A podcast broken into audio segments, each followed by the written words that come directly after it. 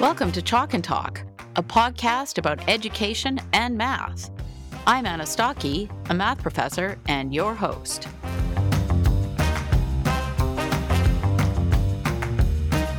You're listening to episode 7 of Chalk and Talk. My guest in this episode is Dr. Barbara Oakley. She is an engineering professor whose work focuses on the complex relationship between neuroscience and social behavior. She's an expert on learning tough subjects, and she has written several books for educators and students that detail science-based techniques for learning. This episode will be useful for teachers, post-secondary instructors, students, parents, and anyone who wants to become better at learning math or other subjects. During the interview, we discuss learning techniques such as chunking and deliberate practice. We explore why being a slower learner may not necessarily be a drawback, and we consider whether it's possible to catch up on math skills later in life. Dr. Oakley shares some effective study techniques and offers strategies for overcoming procrastination. My website includes an extensive resource page for this episode, and I really encourage you to check it out. Dr. Oakley's work on helping students learn math and science is truly inspiring, and I'm excited to share our conversation with you. So, without further ado, let's get started. I'm delighted to introduce my guest today, Dr. Barbara Oakley. She is joining me from Florida. She is a professor of engineering at Oakland University. In addition to having 3 engineering degrees, including a PhD in systems engineering, she has a BA in Slavic languages and literature. She co-created and teaches with neuroscientist Dr. Terence Sejnowski a MOOC, that stands for Massive Open Online Course, offered on Coursera, called Learning How to Learn, Powerful Mental Tools to Help You Master Tough Subjects. That course has been taken by more than 3 million students. She is the author of more than 10 popular books, including A Mind for Numbers, How to Excel at Math and Science, Uncommon Sense Teaching, Practical Insights in Brain Science to Help Students Learn. That's a great book for teachers. And Learning How to Learn, How to Succeed in School Without Spending All Your Time Studying, a guide for kids and teens, and many others. I think we have a lot to talk about today. Welcome, Barbara. Welcome to my podcast. Oh, it's such a pleasure being here. I'm so glad to meet you. I'm glad to meet you, too. Your career progression is quite intriguing. How did you go from studying languages to studying engineering? I always wanted to learn another language, but I didn't hang around bilingual folks. It's different in the U.S. than in Canada, where there's this nice, healthy enjoyment of having 2 languages. And I couldn't really find a good way to learn another language except to join the military, and I'd actually get paid to learn another language. So I went to the Defense Language Institute right out of high school and learned Russian. I just picked it really at random and spent about a year and a half learning it, but then went on and got my first degree. I was lucky enough to get an in-service ROTC scholarship that allowed me to go and get my first bachelor's degree in language and Slavic languages and literature. But then I went on, I spent some years as a Signal Corps officer, and I found that I was working with all this technology, and I had no idea how it really worked. But boy, could I ever see that there was a lot of potential. And I felt so inadequate, always playing catch up because I didn't really understand anything about the technology.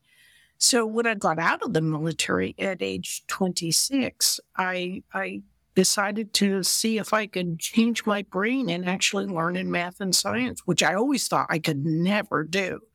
There's this uncanny similarity between learning well in language and learning well in math.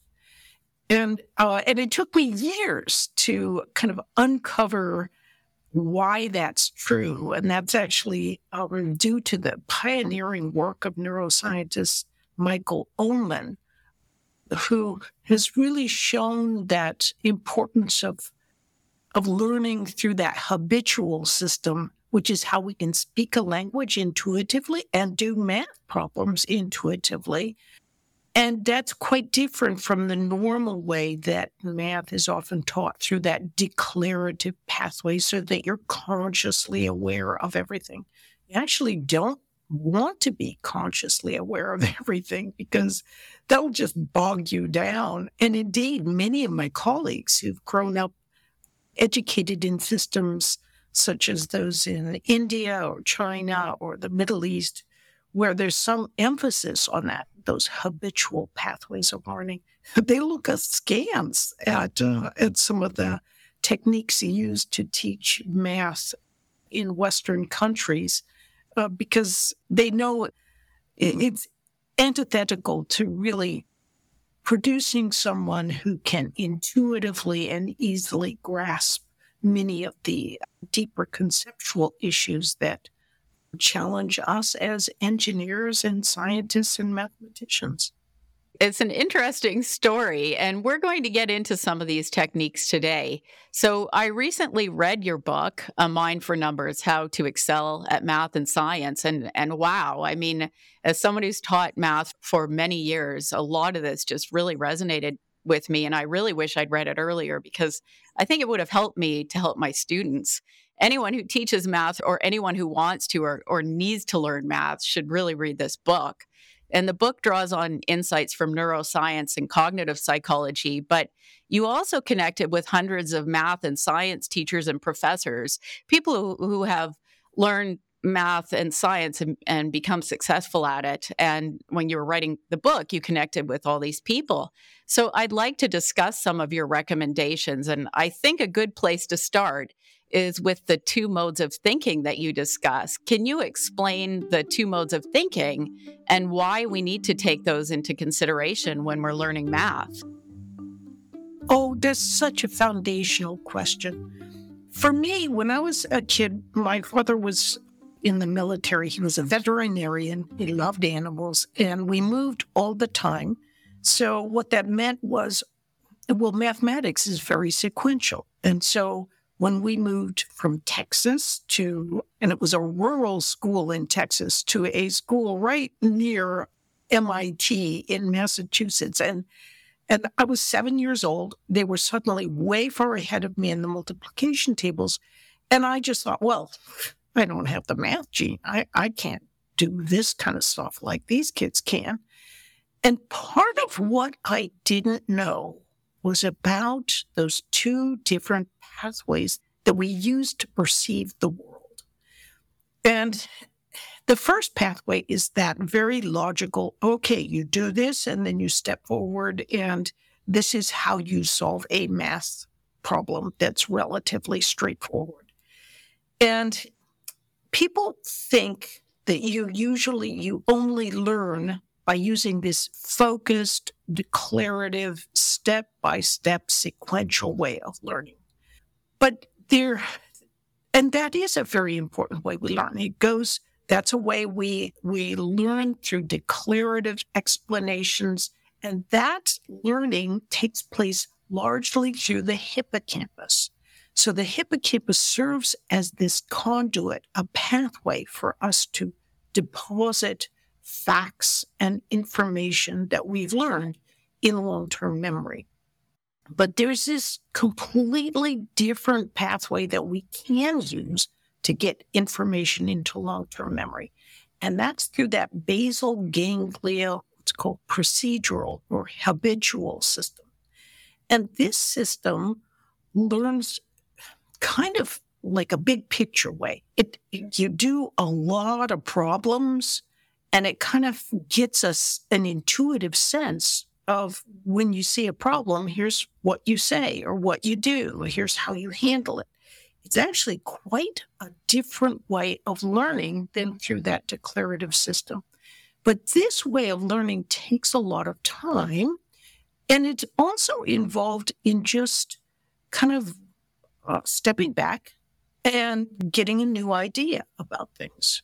So oftentimes when we're trying to learn something, we need to sit down, focus, try and use that declarative pathway. And when we get stuck, we need to stop, get our mind off it, because as long as we keep our mind on it, we're stuck. We're going to stay in that same place. But if we get our mind off it, go do something completely different, or take a shower, take a nap, or go to sleep for the night, go have dinner, something very different.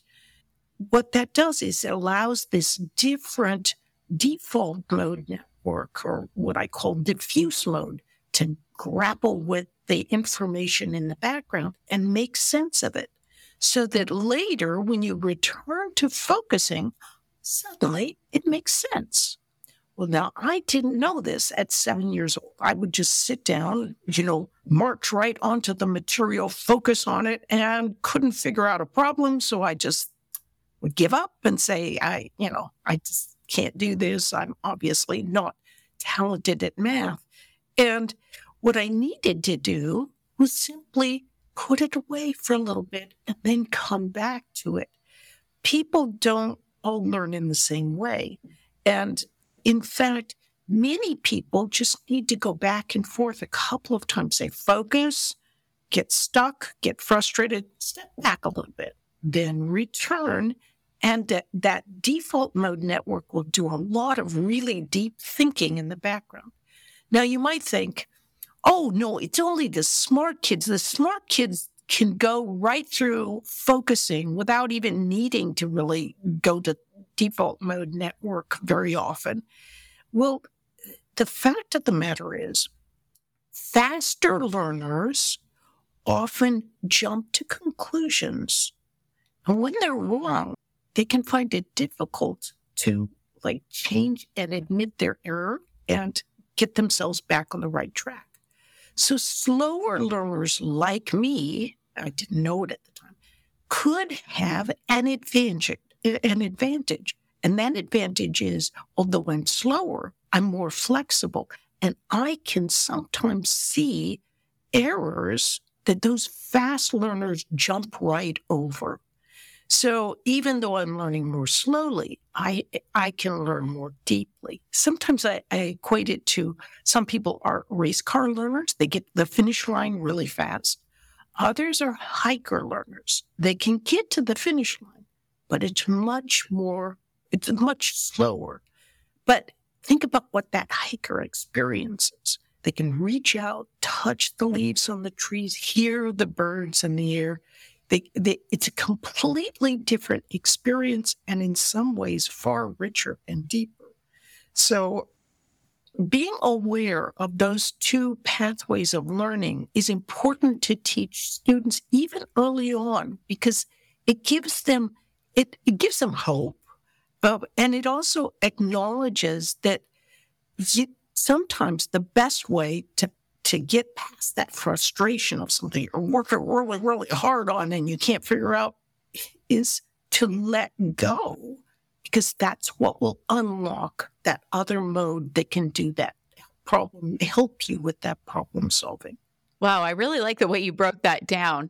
And I'm quite familiar with this as someone who's learned a lot of math, and I'm still continually learning math. That's what we call aha moments, right? When you walk away from the problem, and later you're in the shower and you have this great idea. If you've experienced it enough times, and when you've taken a break from a tough problem, and maybe you move to a different problem and you come back to it and you're going to have better ideas, then you know that this happens. But I think sometimes you're right. I think that students think that if they don't get the problem right away, that means they're never going to get the problem. And another thing you mentioned there that I want to talk a bit about, because I know this very well as someone who's worked with many mathematicians over my career. There are some people that come across as really quick. So there are students that grasp concepts really, really quickly. And you mentioned in the book that sometimes that means that those students actually have really strong working memories. But being quick is often equated with being clever in mathematics. And students who don't grasp the concepts as quickly notice these really quick students, and it can be really intimidating. And I mean, as someone who teaches and I'm at the front of the room, I kind of see what's going on. And it's sometimes those students who don't grasp things really quickly that maybe they work a little harder, but they actually often do better in the class. Is there any truth to what these students think that, oh, if they're not as quick, that maybe they're not as good at math? And what would you say to a student who takes longer or has to work harder to grasp concepts? There's plenty of evidence from an evolutionary perspective, even, that those who learn more quickly have trouble letting go with what they've learned. So in other words, their little dendritic spines form these relationships, form connections. Oh, you've learned something. And you can't, it's like, oh, it sticks really well. And then they think they've got it, and they can't change their minds as well. So I'll give you a couple of examples. So Santiago Ramon y Cajal was a very slow, very, very bad learner. But he decided he wanted to become a doctor. And he after being thrown out of elementary schools and so forth, and after much struggle, he finally became a doctor, and he became a professor of anatomy. And he eventually won the Nobel Prize. And that wasn't enough. He's now considered the father of modern neuroscience. And he was asked, he was like, okay, how'd you do it? Because knowing that he wasn't really that bright of a guy. And he said, I was no genius. But he said, I have worked with many geniuses. And the problem with geniuses is they jump to conclusions, and when they're wrong, they can't change their minds. And indeed, we all have differing baths of neurochemicals that kind of bathe our neural connections. And some people's dendritic spines, which are like part of that connection, they form and they stick in place. So when a person goes to remember something, that connection clicks in, which is great, and it doesn't fall away.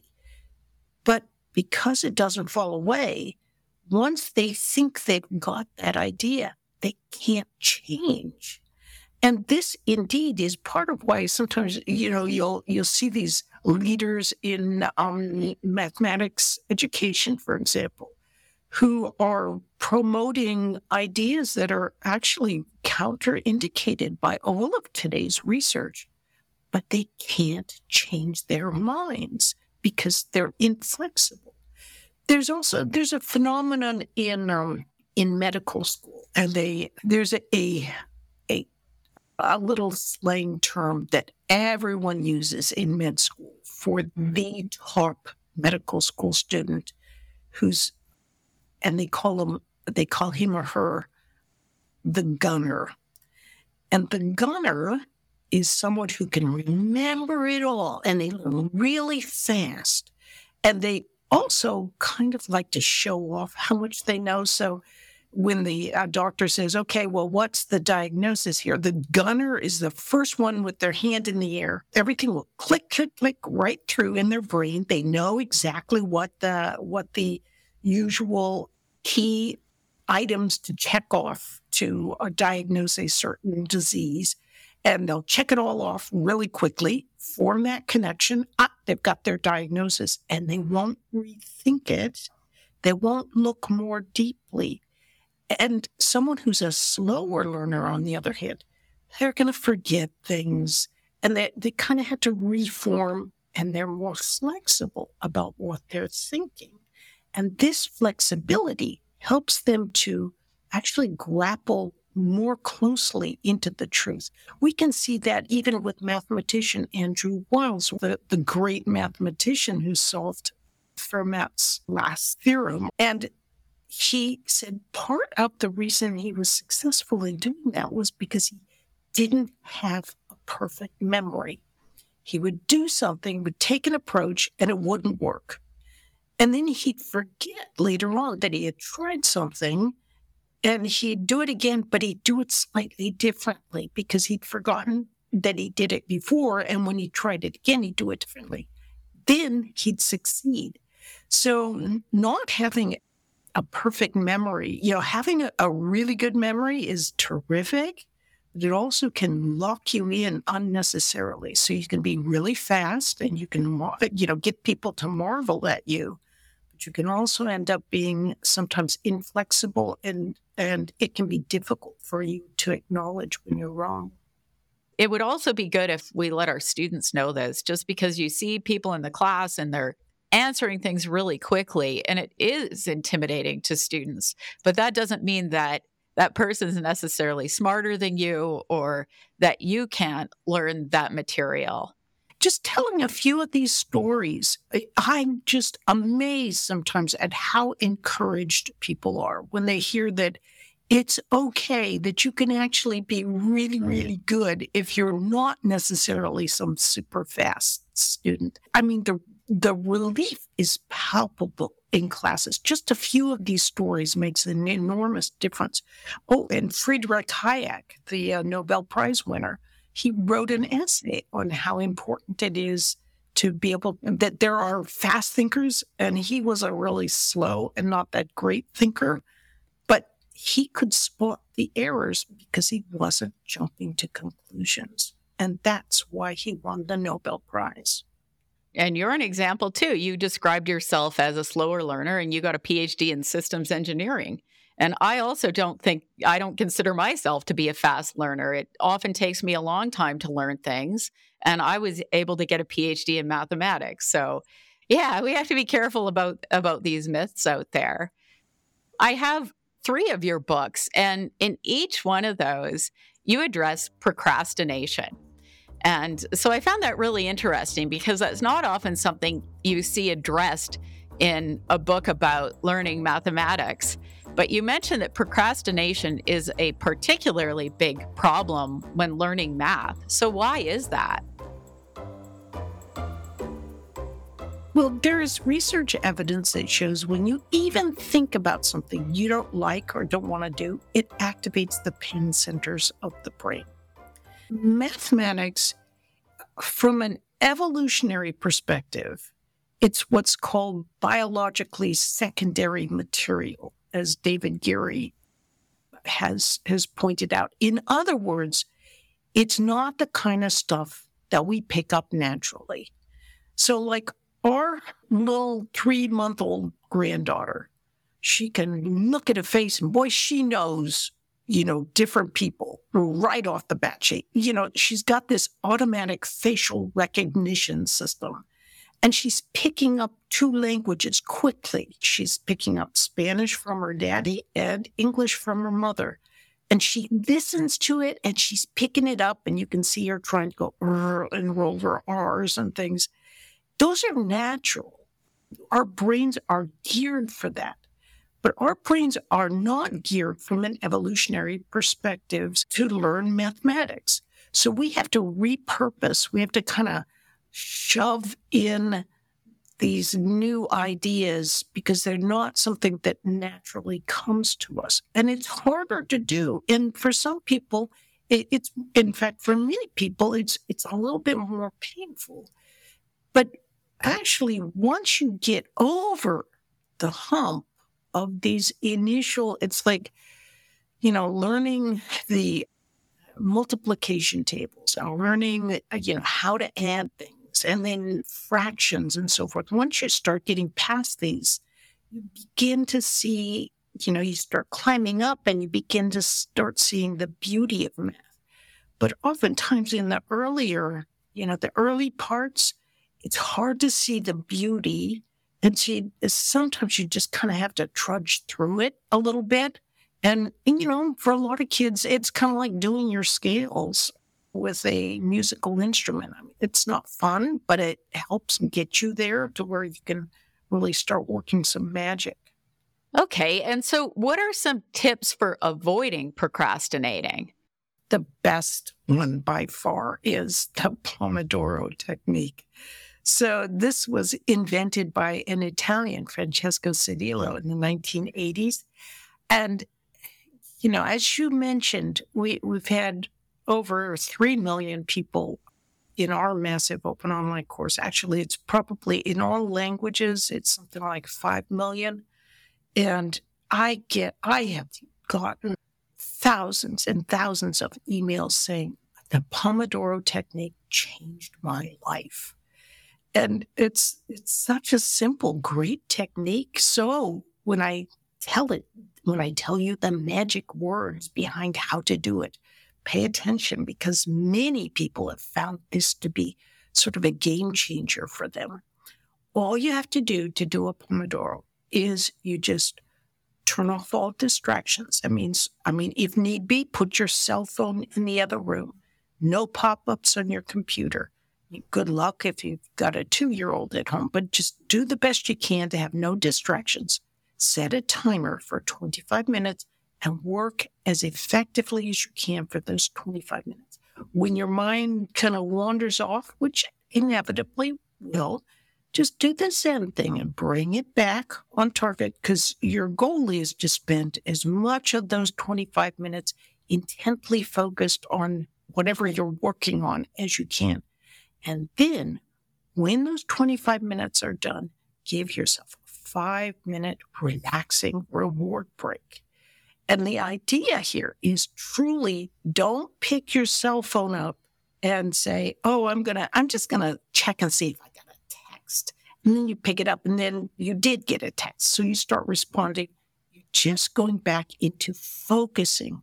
The idea here is with those two modes that we mentioned earlier, the idea here is to get yourself in that diffuse default mode network of neural relaxation. So that means be a little bored, kind of look. Your mind will be working in the background, consolidating and putting that information in its place so you can make better sense of it. If you want to listen to a little music or make a cup of tea or kind of walk around a little bit, a lot of times what people will do is they'll do 3 Pomodoros and then with 5-minute breaks that follow them. And after the fourth, they'll take a half an hour break. So that's a good way to make use of like 2.5 hours of studying. You'll get more done, surprisingly, than if you just said, I'm going to power through and work this entire time. There's lots of apps that can help you with Pomodoros, and you can kind of play with them and get little medals for succeeding with Pomodoros. But that is really one of the best tools. And especially if you have attentional syndromes, then a Pomodoro can help keep you on task. And if you have trouble coming back after the break, just set a 5-minute timer for that break.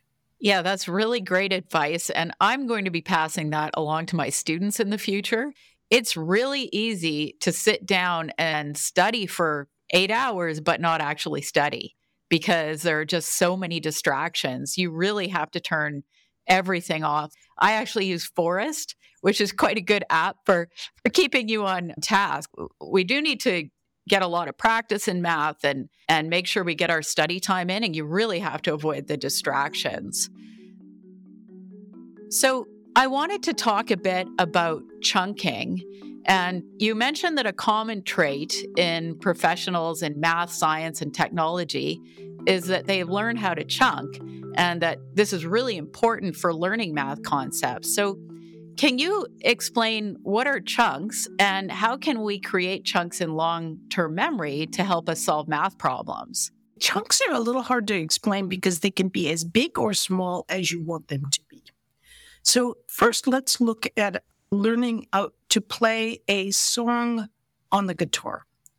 So your first chunk is probably going to be one note that you learn where you put your finger on. And then after you learn, you'll learn maybe a chord. So you've got 4 fingers and you learn where to place them for the chord. So now instead of, there being 4 different chunks, one for each finger, you kind of learn one position and for that chord, and that becomes a chunk. So now let's say you learn to play three chords together. Dun, dun, dun. And as you're playing those chords, you play it a number of times, and it can become one chunk as you gradually kind of get used to just doing it together. So similarly in math, when you're learning any concept, at first it's like the simplest part of that concept that you can grasp, absolute simplest. And then you're going to start grasping the nuances of it. Someone who is really well practiced with the multiplication tables, it is in essence the multiplication table becomes like a chunk for them. If you grasp those essential relationships between the numbers of multiplication table, it becomes much easier for you to grasp, like in your head, not in a computer or in a calculator, but in your own head. Then when you're faced with things like, well, what's 2 divided by 4? Oh, you can easily simplify because you already have those intuitive relationships in your mind. It does make me laugh sometimes because some of the biggest proponents of you don't need to memorize it, you can just look it up, are those who are actually working for technology companies that have math analysis programs and so forth. And it's like, of course they're saying that. They want you using their programs. This relates to what we were just speaking about before, though, as far as, let's say that you're trying to learn some concept. Let's say that it relates to the binomial distribution. You're really trying to grasp that idea. What is the binomial distribution? And a good trick is right before you go to sleep at night, call to mind, what is the binomial distribution? Can you remember that relationship? And just take 2 minutes, pull to mind that relationship that you're trying to understand, or a concept you're trying to grasp, or something you're trying to remember. Take 2 minutes right before you go to sleep and pull it to mind. What this will do is signal your brain, whatever this thing is, it's super important, and we better practice it during sleep. And indeed, researchers can actually see that hundreds of times the brain will sweep over and strengthen the very connections that you have been using during the day, and especially those right before you go to sleep. So a good way to enhance a chunk that you're trying to develop, whether it's a conceptual chunk in math or a physical chunk of how to pronounce a word in Portuguese, or how to hit a ball in a certain way in tennis, any of these things can become a chunk, and they can be chunks that are related into other chunks to become larger chunks. But all of these can be enhanced by simply practicing with them. And a good way to do that is to practice with them right before you go to sleep, because that's when sleep time is when the brain calms down and it can kind of clear and make connections more easily. And this reminded me of a few things. So first of all, the memory is a powerful thing, so let's use it.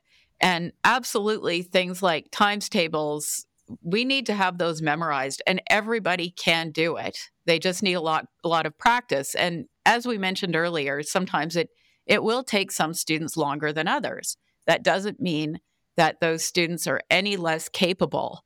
It just means that it takes them longer. And once they know their times tables, they're the same as everybody else. And it reminded me also of teaching my daughter to drive a standard transmission, which a lot of people don't know how to do anymore. But we happened to have a vehicle that was standard transmission. And I just know how to do it. Like, it's in my head. So that's also an example of a chunk when you have a technique like that in your head. And the same thing kind of happens with math.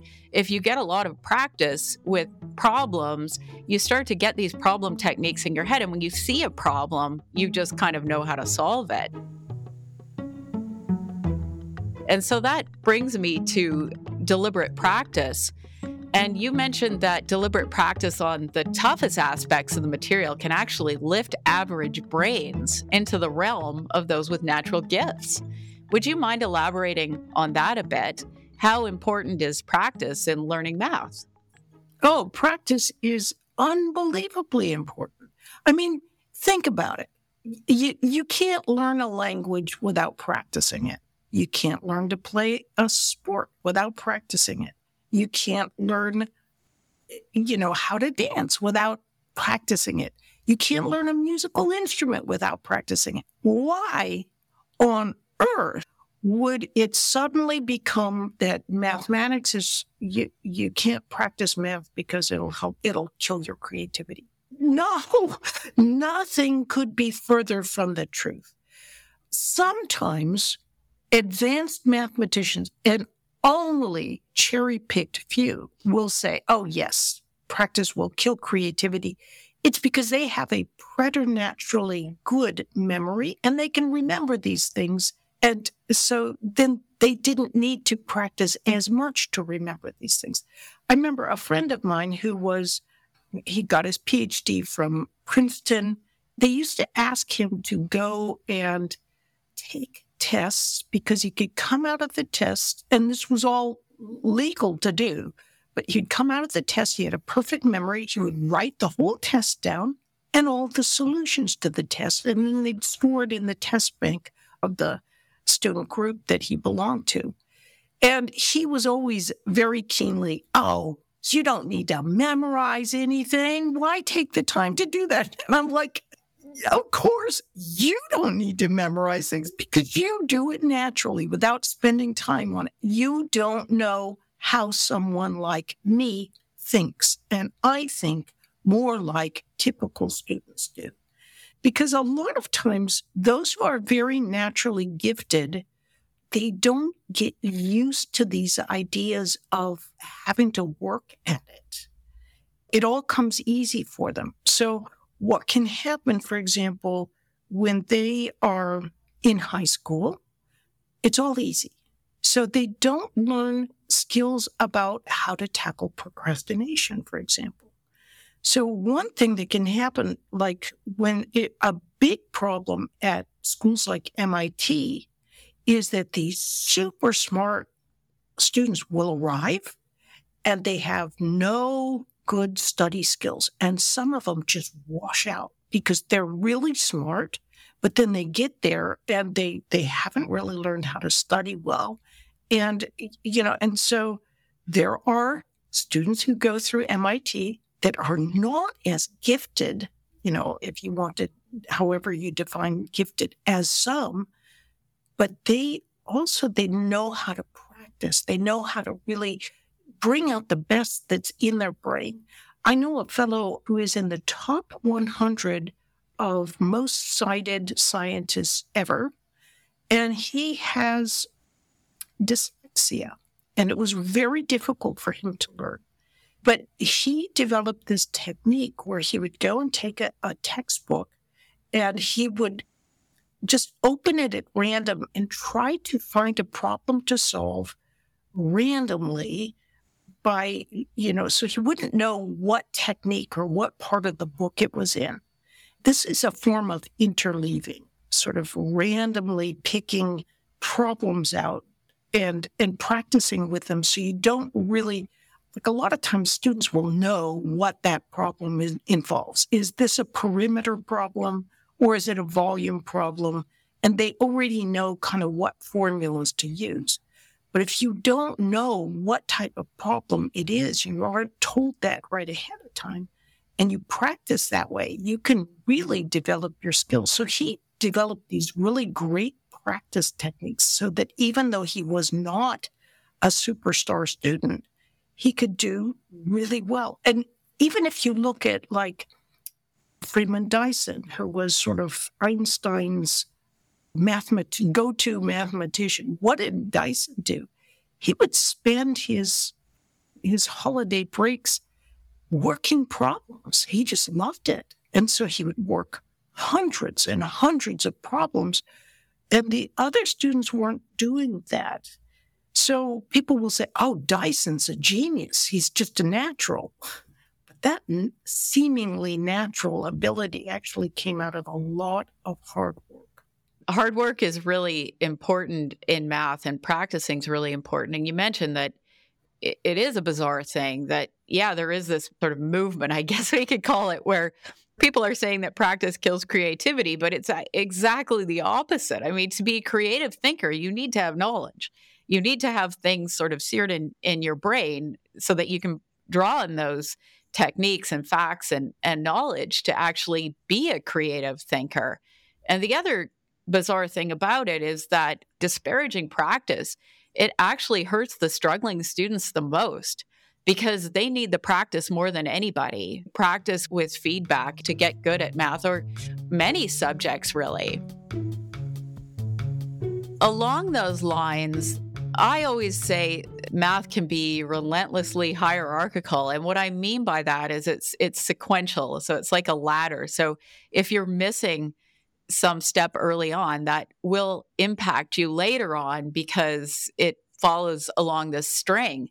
And you have a quote in your book, which I really love, and I'm going to read it out. And so you wrote that math can also be a wicked stepmother. She is utterly unforgiving. If you happen to miss any step of the logical sequence, and missing a step is easy to do. All you need is a disruptive family life, a burned out teacher, or an unlucky extended bout with illness. Even a week or two at a critical time can throw you off your game. And you kind of experienced this as a young child. You missed some part of the math sequence, and so you're quite familiar with this. But my question is, can a person catch up on math facts and mathematical techniques later, say as a teenager, or even later in life? And is it harder as you get older? Oh, that's a great question. I think I'm living testimony to the fact that it is possible to do it later in life.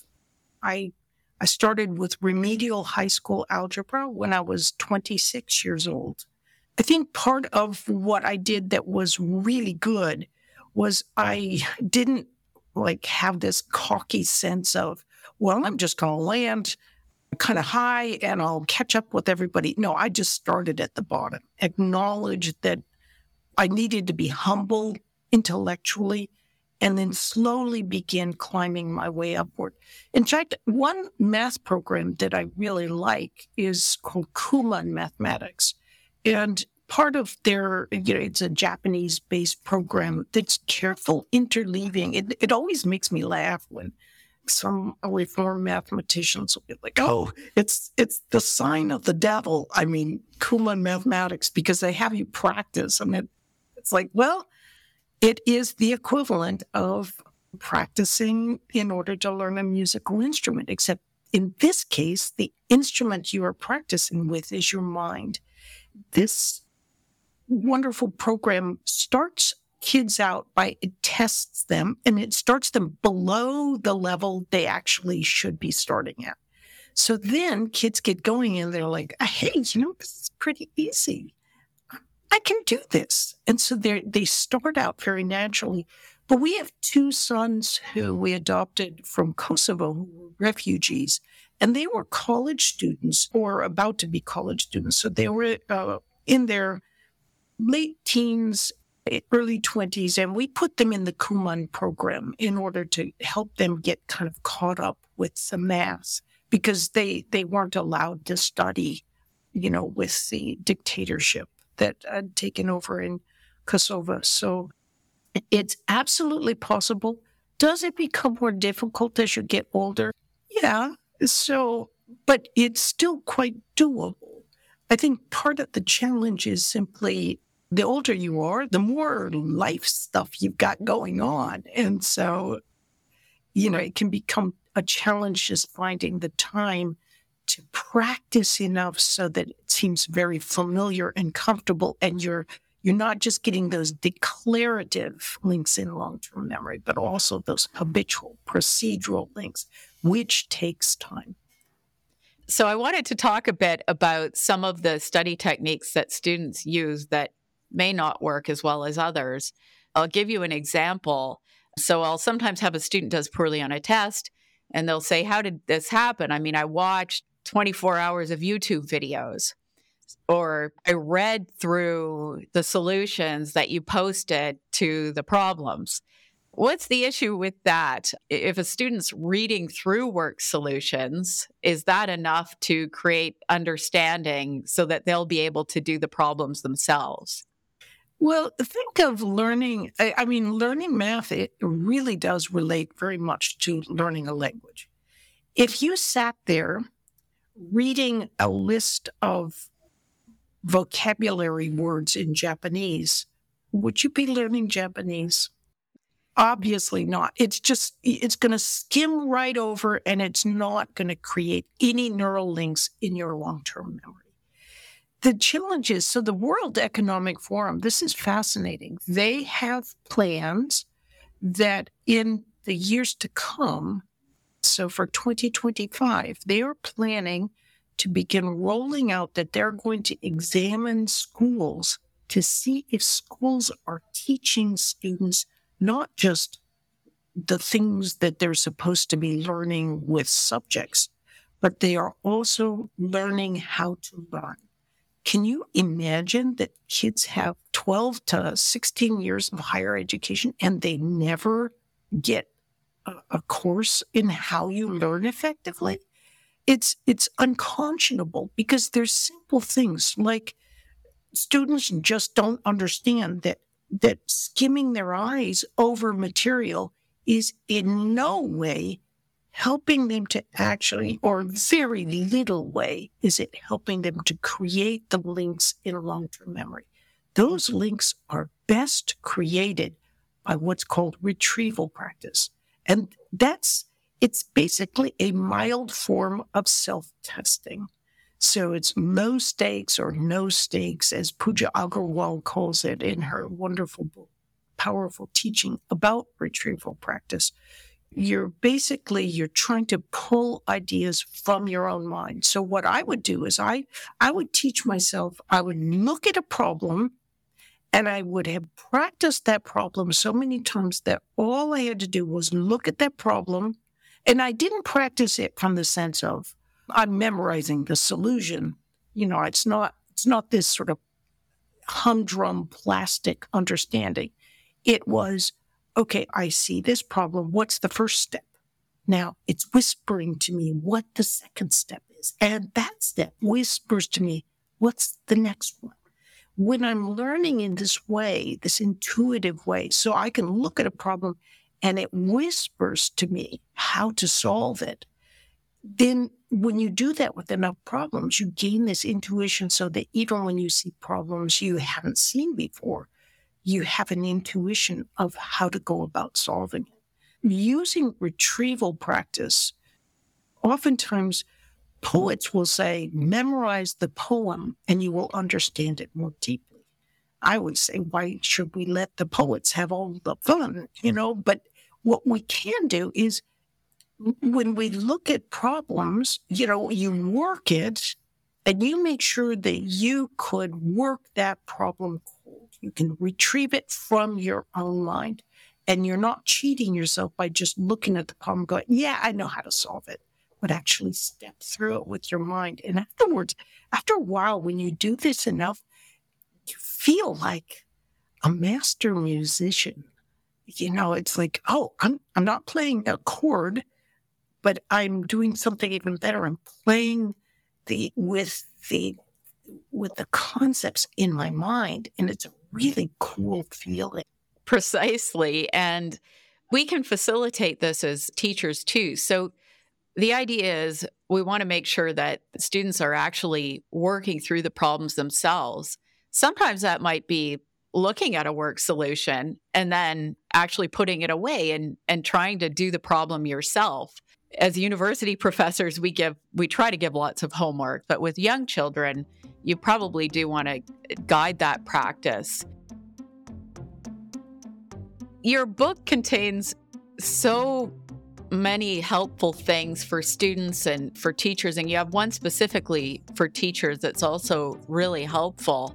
And one thing that came to my mind, and we often talk about this when we're giving students tips, or some students did poorly on the test, and we go back to class afterwards and we give them tips for how they can do better the next time. Or on the first day of classes, I'll tell my students, you need to study at least 8 hours on your own outside of class. And we always say, the issue is that the students who were going to take our advice probably would have done this anyways. And they maybe didn't even need me to say that. And the ones that really need to hear it are the ones who just don't hear it, or they don't listen. So how can we get these messages through to our students so that they use these techniques that are recommended in your book? Oh, that's a great question. It all boils down to the question of motivation. And, you cannot motivate everyone. I mean, much as we would love to, and with current technology, we can't scramble into people's brains and change their motivation. So one way that can be helpful, and this is just shockingly underrated or not discussed, is the importance of your own extraordinary enthusiasm for the subject you're teaching. If you think back on all of your favorite teachers, usually they were really, really enthusiastic. And what happens is when you're very enthusiastic, your face gets all excited. Your hand gestures are all excited. You're making surprising motions that are just enhancing what you're trying to teach. You're coming up with different kinds of ways.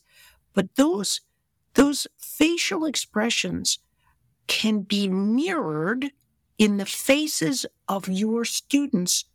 And what a face is doing, actually, it dictates what the mind is thinking.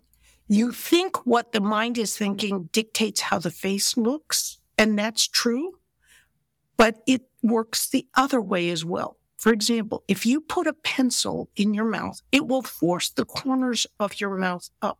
And it's been shown through a lot of research over the years, this actually makes you feel happier. You will answer in ways that are happier.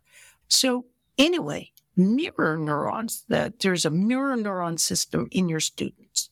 And when they see your happy, excited, enthusiastic face, they can't help get that same sort of feeling started inside of them. So a very important thing to do to help motivate your students is to reflect it in your face, this enthusiasm, because they will pick up on it and have an expectation of your students. I mean, not like everybody in this class is going to do great, blah, blah, blah.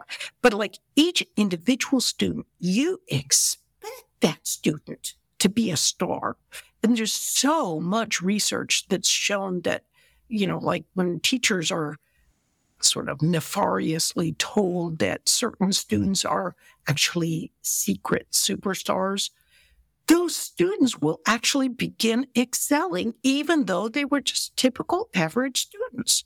So expectations and enthusiasm can make a big, big difference for your students. It's really exhausting to be on. So when you go home, you can turn it off and relax and just like be a mental vegetable. That's what I do sometimes. But when you are in front of your classes, that is one of the best things you can do to help all of your students. That's excellent advice. And that's been my experience as well. Passion, enthusiasm, and having high expectations of your students will take you a long way in helping your students to achieve. So my last question is, we have a lot of students who are forced to take math. You know, as young students, they're required to take math. At the university level, they may be required to take math as part of their program. Or we have students that are avoiding math, and then that actually shuts them out of certain careers. What advice would you give to students who think they're bad at math, but they're required to take it? An analogy for me is I used to teach electrical circuits. Half my class would be electrical engineering students who wanted to be there, and half of them were mechanical engineering students who did not want to be there, did not want to be learning from some lady professor at the front of the class, you know, with this subject that really had nothing to do with them getting their hands on the engines they wanted to be working with and so forth. And so I just had these wonderful expectations. They would always sit in the back of the classroom and they, you know, mutter to one another or whatever.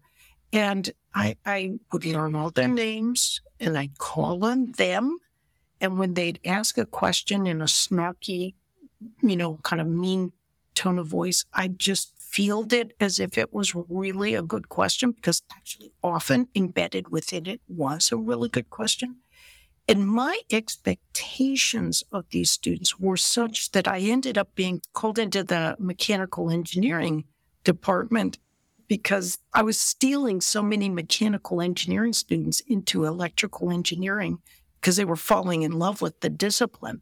Be encouraging and encompassing and excited and know their names. You don't have to be everyone's friends, but if you're just encouraging them and you acknowledge them as human beings, even when they first look like they're going to hate you and hate your subject, it really can just change lives and change worlds.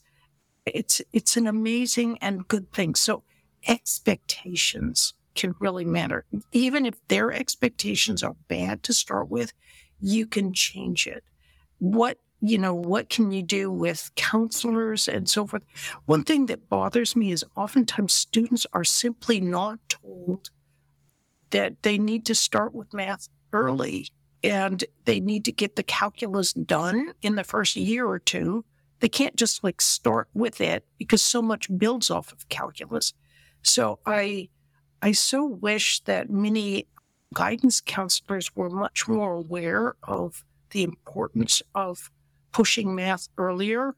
But a real challenge is just the way that universities are often set up does not reward good teaching. And so as a consequence, students can find it very difficult to find encouraging teachers and professors and instructors, unfortunately, when they are beginning these critical early years where it's so easy to wash out. Yeah, I think that's unfortunately quite true. And I really appreciate your perspective on that. I really want to thank you so much for coming on my podcast today. I just feel so honored to have had the opportunity to speak with you today. And I really hope we get the chance to meet in person soon. No, I'd love that, Anna. So fingers crossed it will happen maybe this year, and if not the next. And in any case, thank you so much for your great work on the front lines of really helping people to learn math. And thank you for your work. So now I'm going to go do some work, and I'm going to use the Pomodoro technique. Me too. Okay, thank you. I hope you enjoyed today's episode of Chalk and Talk. Please go ahead and follow on your favorite podcast app so you can get new episodes delivered as they become available. You can follow me on Twitter for notifications or check out my website, annastokke.com, for more information. This podcast received funding through a University of Winnipeg Knowledge Mobilization and Community Impact Grant funded through the Anthony Swady Knowledge Impact Fund.